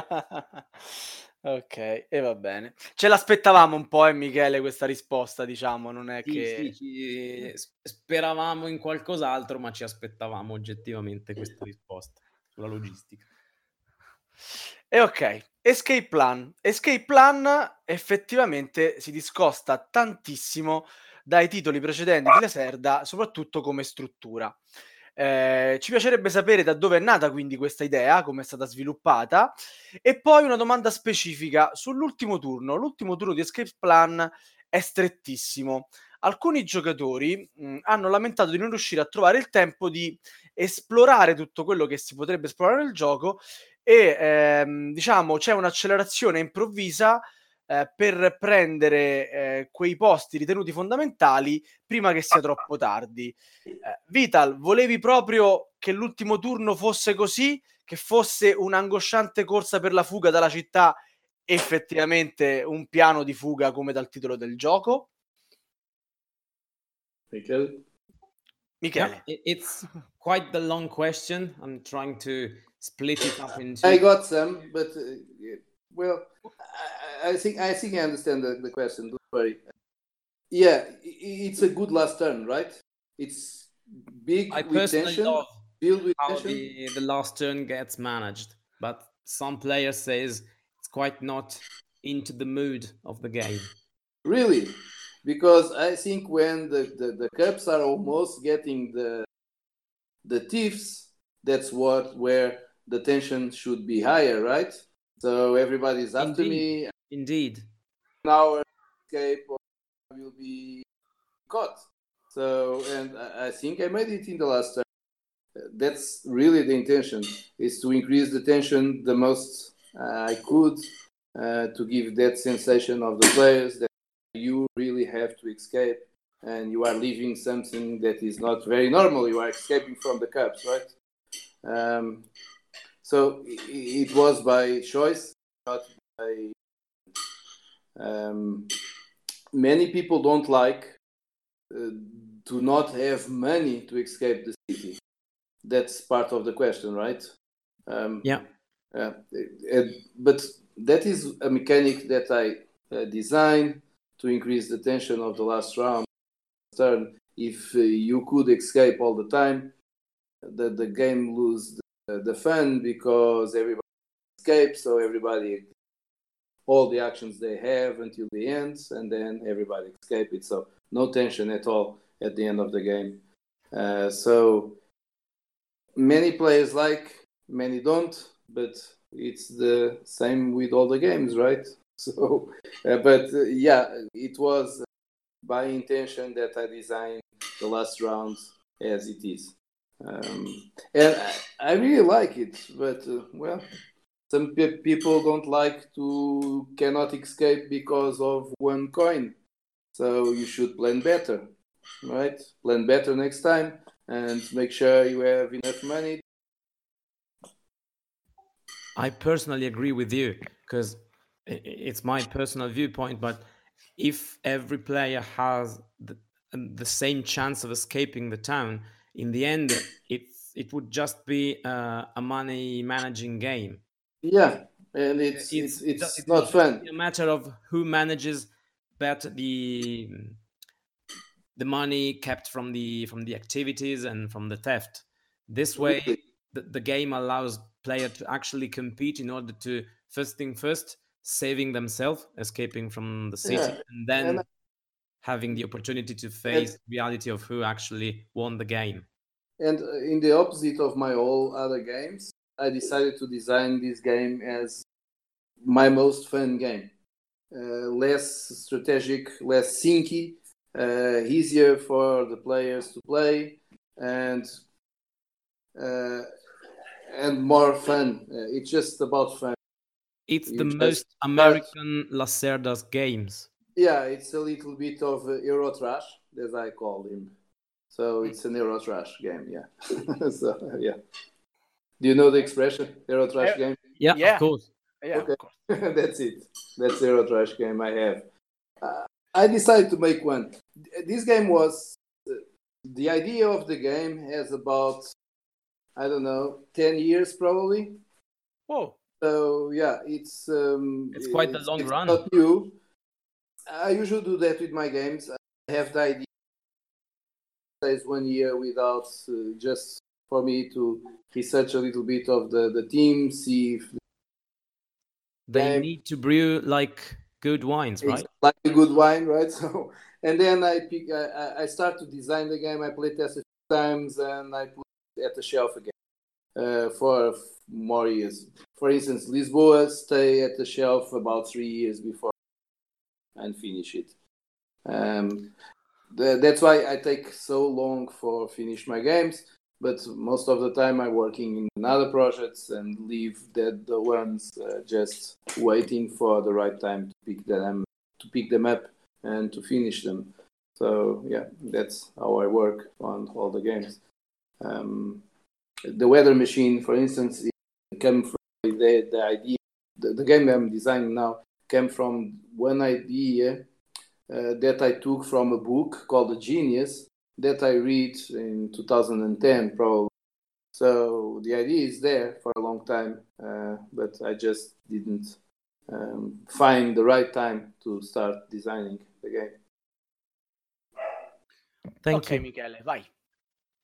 Quindi sostanzialmente Vital ci conferma come l'idea del gioco uh, è quella di creare un prodotto che sia un po' lontano dallo standard dei giochi di La Sierda, molto divertente soprattutto in termini proprio di risate al tavolo, uh, un po' Ameritrash nella concezione più positiva che si può dare al termine uh, e soprattutto il twist legato all'ultimo turno così stretto e così complesso dal punto di vista proprio della gestione, prima di tutto dello riuscire a scappare dalla città e poi andiamo a vedere chi ha vinto, è proprio voluta per dare un aspetto il più tematico possibile a un gioco dove eh, sì dobbiamo andare a recuperare i nostri soldi, sì dobbiamo scappare dai meeple poliziotti, ma soprattutto per vincere bisogna, bisogna prima di tutto riuscire a scappare dalla città e avere i soldi per poterlo fare.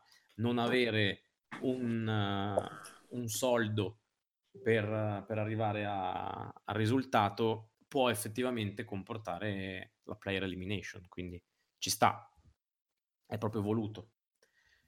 Ok, eh, chiudiamo il trittico di domande più specifiche su On Mars, anche se su On Mars saremo molto più, diciamo, leggeri. Infatti eh, ci chiedevamo, eh, il tema di Marte ultimamente è un po' abusato, un po' come gli zombie, e, e Cthulhu nei, nei, giochi da tavolo e volevamo sapere se Vita l'aveva seguito un po' la corrente oppure effettivamente l'aveva pensato quando ancora non era così di moda e ci ha messo tanto a pubblicarlo un po' come eh, ci raccontava per Escape Plan che insomma ci ha avuto un processo di, di creazione che è durato quasi dieci anni. Ok, yeah. Michele. I got it, I got it, Michele. Ok. Ah, ok. Um, Um, I'm a fan of a guy called, you know who it is, right? Uh, you're a fan of uh, Elon Musk. Elon, Elon Musk, the guy from Tesla yep. and, the, the CEO from Tesla. Yeah, and he wants to place uh, humanity on Mars, right? So I follow this guy for a long time already, and I wanted to make a game about Mars. And in the year I started developing on Mars. Uh, terraforming Mars also was developed, and then the Ignacy came up with the, his Mars game. Um, so uh, I, I, don't know the name of Ignacy Mars game. can you help me, guys? Um, eh, non me lo ricordo nemmeno io adesso, mi, um, non mi viene. The Red Planet o qualcosa. The, okay. So I stop on Mars. Martians, Oh, the Martians. The, Martians, the first yeah. Martians. First Martians. And yeah, I stopped working on on Mars and I started working on a game. And well, when the games came up, uh, okay, let's finish the game because it, it is a trend. It's it's okay. It is a trend right now. Uh, but I didn't start because it's a trend. Uh, I just finish it because it's a trend now. Um, uh, the idea came uh, before uh, everybody wants to make on Mars. Team. Okay, okay. But it, it, it's a team that I really like. Uh, as you know, most of my games have real contemporanean uh, teams, right? So things that happened like CO2, Kanban, it's everything in the modern uh, in the modern time. And on Mars is uh, one of the things that is a, a very uh, a close future, right?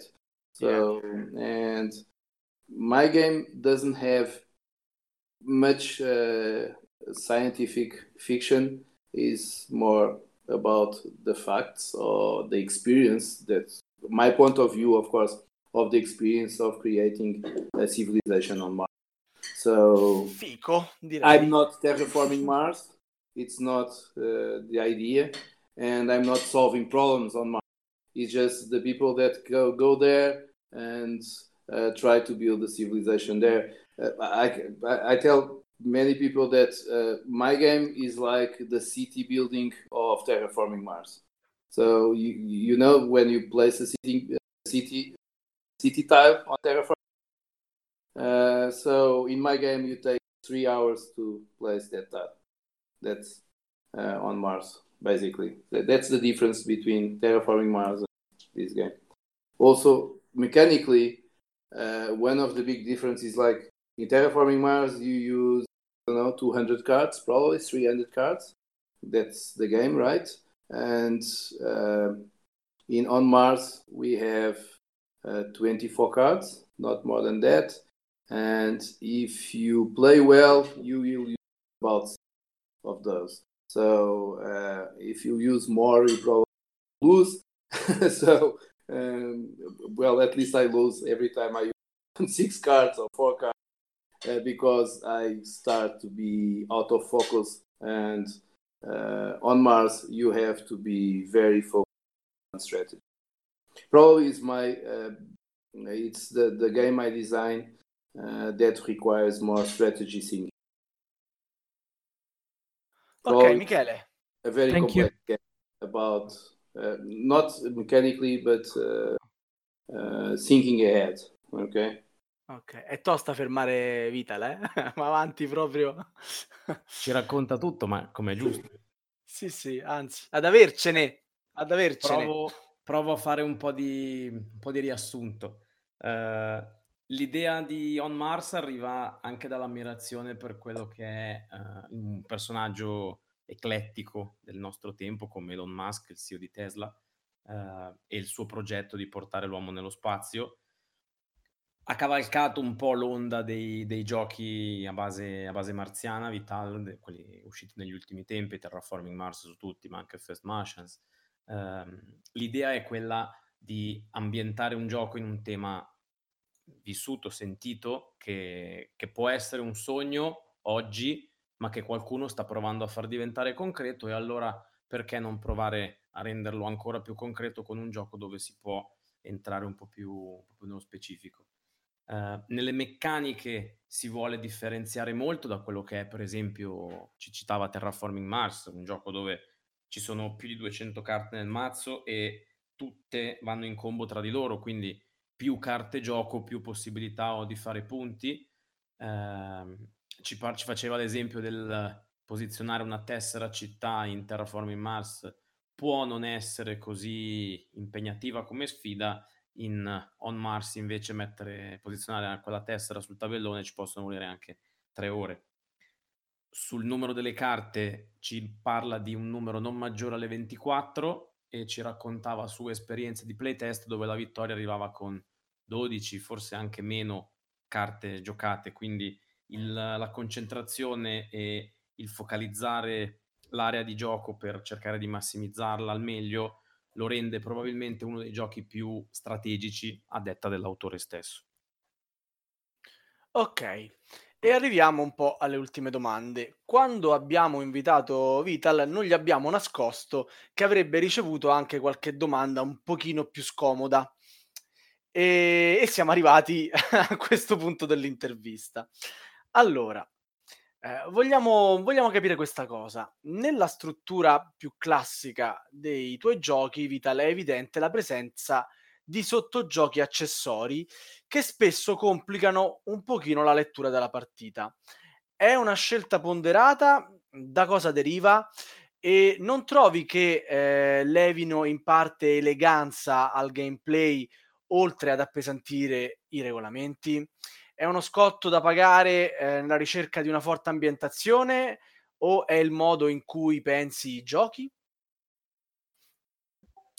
Here we are with the tough questions we highlighted previously when we reach out to you and we said we are going to praise your games but there are a couple of twists we want to dig into and okay, in no worries. this specific hmm. question, we're dealing with mini games that are undoubtedly played in in your games. They they feature the vast majority of your games. Those elements, some might say, they weed down the, the game flow. They they mess up things a bit. Are you aware of such critic of such critics? And of course, I'm aware. Agree with them. How do you I'm of those come up the, the, with the, those mini games? Is this the, price to pay in order to, mm, Sava said, uh, achieve a deep level of complexity and thematic involvement, involvement, or do you have something different you'd like to share with us?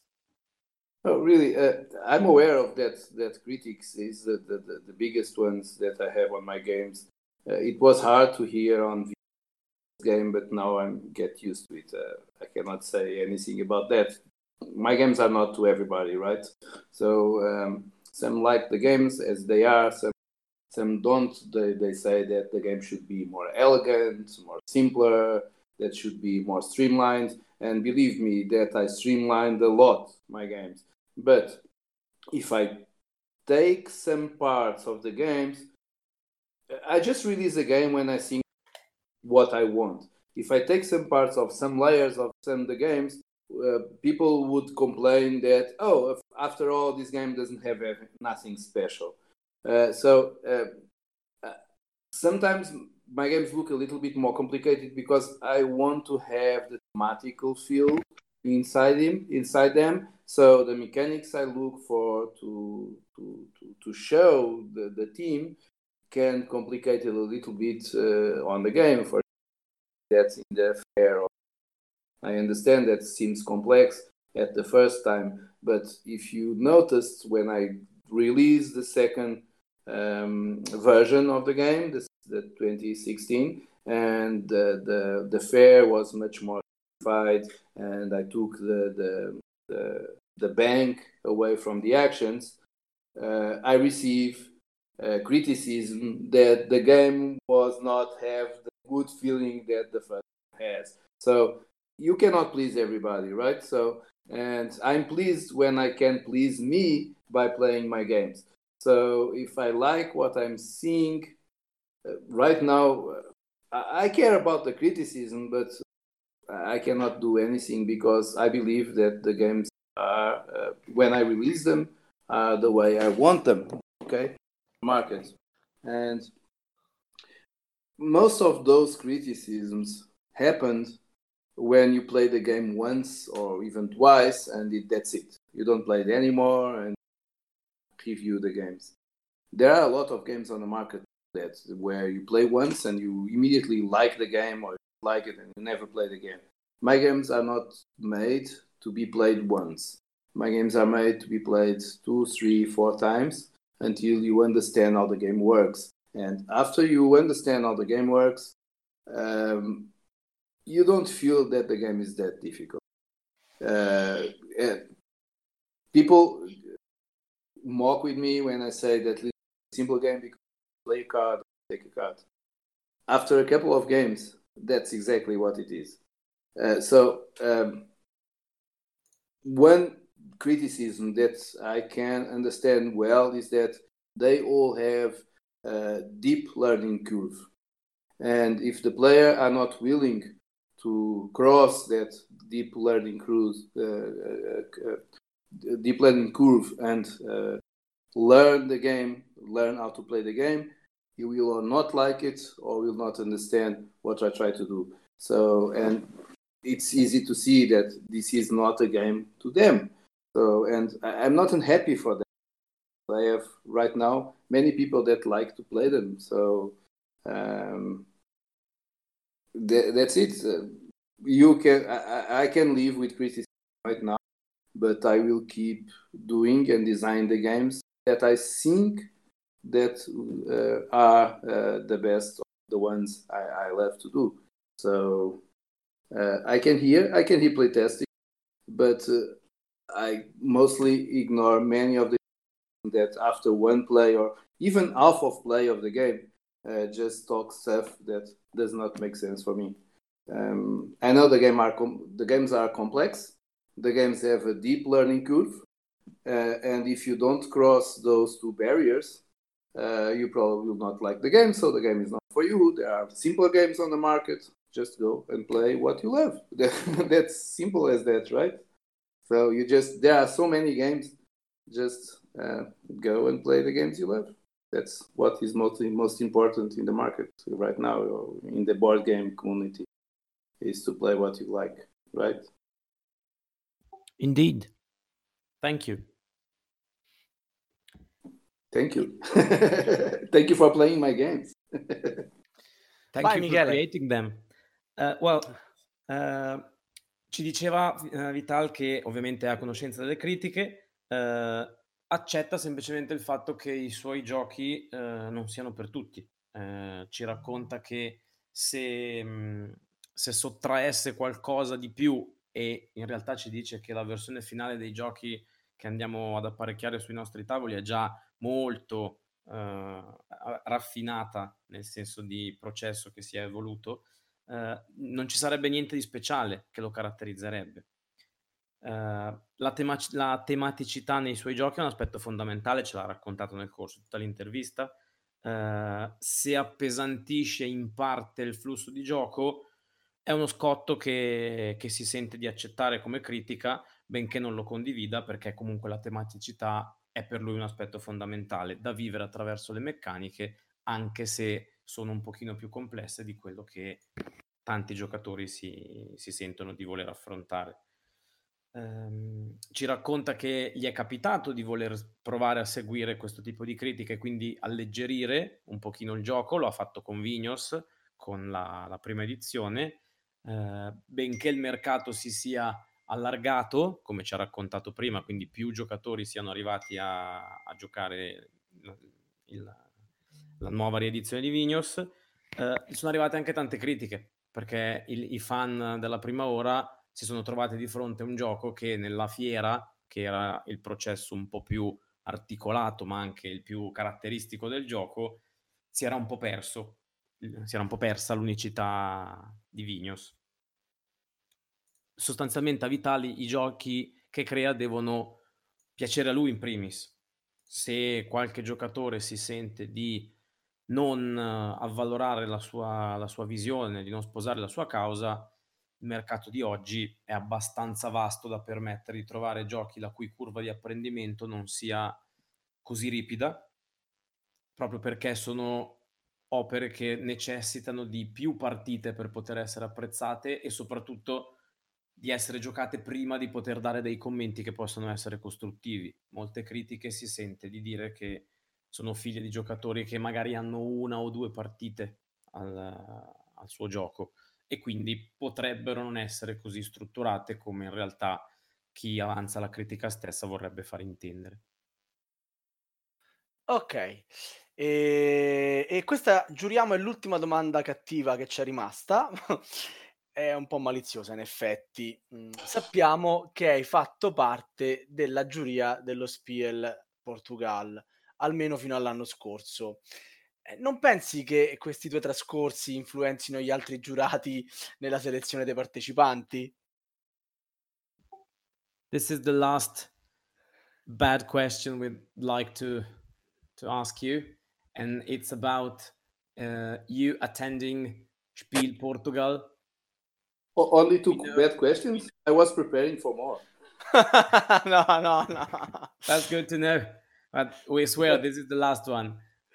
We know you were part of the jury in Spiel Portugal I, am up not, to 2018. I'm not. You weren't? I am not part of the jury of Spiel Portugal. Now, but uh, before? Weren't you in the past? Never. I never been part of the jury of Spiel Portugal. Ah, qua ci arrivano notizie false. Okay, allora. so I'm sorry. We were badly informed. So yeah. I understand what you're asking for. It's how, how Lisboa win by me being the part of the jury? No, of, of Spiel Portugal. And those guys told me, not those guys, but you know Mariano Iannelli, the guy from What's Your Game, that is now has the company in Portugal, right? Yeah. Uh, he was Italian first, and he moved to Germany, and now it's in Portugal. And he told me uh, on the background, just for us, that for me to win the prize of the Lisboa being the best game or the melhor jogo, the, the prize this year is because those guys that are my friends for uh, really like the game. Otherwise, they would never give me that prize. Um, okay. I, I was on the list for with all my games for the prize of best game of the years in Portugal, and I never won. Uh, so uh, I think the, the the prize was really gave because Lisboa was the best game that year. Maybe all the other games that year uh, bad ones. I don't know, but at least that's why I, I received, and I, I was really happy. Because I think it was, well, it was a, a prize uh, gave by guys that I know time, and I really know that they have, um, uh, they, they have Spiel Portugal has a reputation, right? And I think it was tough for them to give the port the, the prize in Portugal for to a Portuguese guy. Um, uh, but uh, well, I'm very happy for that to happen. But uh, no, I was never uh, on the Spiel Portugal okay. judge. Scusaci, never... Vital, we are very sorry. No problem. ok. E chiudiamo purtroppo siamo arrivati all'ultima domanda. Vorremmo salutarci col sorriso e quindi, come solitamente chiediamo agli autori nostri ospiti, eh, ci piacerebbe davvero molto se Vital eh, ci raccontasse qualche episodio particolare, divertente successo ad un tavolo da gioco, cioè magari in una delle sue serate con gli amici o anche in quelle del playtest che insomma di cui ci ha già raccontato eh, qualcosa di indimenticabile, qualcosa per, far, per salutarci col sorriso, come già detto. Well, well I, I already told you about on Venus. Yeah, molto divertente. Speriamo ce ne sia anche un'altra, che ce n'hai una sola, ce n'hai. Eh. Uh, I have some some some nice uh, adventures playtesting my games. Uh, just let me think about one. Oh yeah, with Venus again. Um, it, was not a play testing. It was someone that, um, well, that is a very strange thing, but someone that invite never played. The guy never had played Vinhos before and asked me uh, by email to join to join him to try to play the game. So and also asked two friends of mine all uh, we are all playtesting. We are, uh, have been all involved on playtesting on on on Vinhos. He was not, and it was his first game. Uh, but he decided to invite all of the uh, cracks or all of these guys that know well Vinhos and try to defeat us. What happened is that during the game, he spent all his money by buying enologists, buying wineries, buying cellars, and he completely forgot to buy vineyards. So when he wants to produce wines, he doesn't have any money and any vineyards. So and we just ask him, well, how how do you want to produce uh, wine without vineyards? And he said, I completely forget about those. so and to to avoid that, when I made the second version of vineyards, I wrote in the rule book, uh, if you want to play this game, don't to buy uh, vineyards. So otherwise, you cannot you cannot produce any wines. And this is on uh, on the rulebook written because someone that defied the the creator and the playtester just forget to buy the vineyards to produce the wine. So I thought it is a fun story because I never thought that could happen, right? So it's very strange to try to produce uh, wines without a vineyard. Uh, direi. And I, I, wrote that on the rule book. Another thing is that the new version, I don't know if you have this wine uh, in, in Italy uh, or, or, this uh, trade that is called Shampoo Mix. Do you know what Shampoo Mix is? No, io no. Shampoo Mix, is, Shampoo Mix is like um, uh, uh, a cider that we give to the child to the to the children when we are in in in a party for them to make a toast. So you are all drinking champagne and the children can it's it's like a, a champagne for the children. It's a sort of unalcoholic wine. Right. No alcoholic it's called um, shampoo mix in portugal. And okay, it's that sort of alcohol free wine. Alcohol free wine for for the for the children. For the children, and okay. That's that's the code name that my play gave to the new version of uh, Vinhos. So it was called Champo Mix. It's also written. If you know, you go to the new version of Vinhos and you go to the to the rule book, you can see their uh, code name Champo Mix. That's uh, another private joke that we have. An Easter egg. Yeah, it's an Easter egg. Uh, l'aneddoto divertente che ci racconta Vital è, riguarda proprio Vignos e riguarda il fatto di una, di una partita in cui è stato invitato, anzi ha voluto assoluti, assolutissimamente iscriversi un, un playtester che ha saputo del, di questo evento che si sarebbe tenuto. E, ehm, playtesting che sarebbe stato um, portato avanti a un tavolo di giocatori esperti. Questo invece nuovo playtester non aveva mai giocato una partita a Vignos e cosa interessante, arrivati al momento della produzione del vino, tutti si sono resi conto che il ragazzo aveva, comp- aveva investito tutti i soldi in, uh, in, personale e attrezzature, ma non aveva comprato nessun vigneto e quindi di fatto non, è, non, non gli è stato possibile produrre vini durante la partita. Questo aneddoto divertente ha fatto sì che Vital nel regolamento scrivesse che eh, per poter produrre vino è necessario durante la partita acquistare dei vigneti. ha preferito specificarlo. Ha preferito specificarlo. Altro piccolo easter egg della seconda edizione, eh, il nome in codice della, della, seconda edizione è scritto, ma in realtà citato forse un paio di volte al massimo nel regolamento e ha il nome di un vino che non credo che in Italia sia commercializzato, ma è un, una bevanda analcolica che in Portogallo si usa dare ai bambini durante, durante il cincin a una festa per fare in modo che anche loro possano partecipare all'evento. Ci devi scusare, siamo stati lunghissimi. yeah, we are talking for about two hours. I know that. I... Yeah, uh, yeah it's been fun. So Grazie Vital, grazie. Ciao, ciao. Grazie Salvatore. Grazie. Grazie for, for having me. Uh, It's been a pleasure.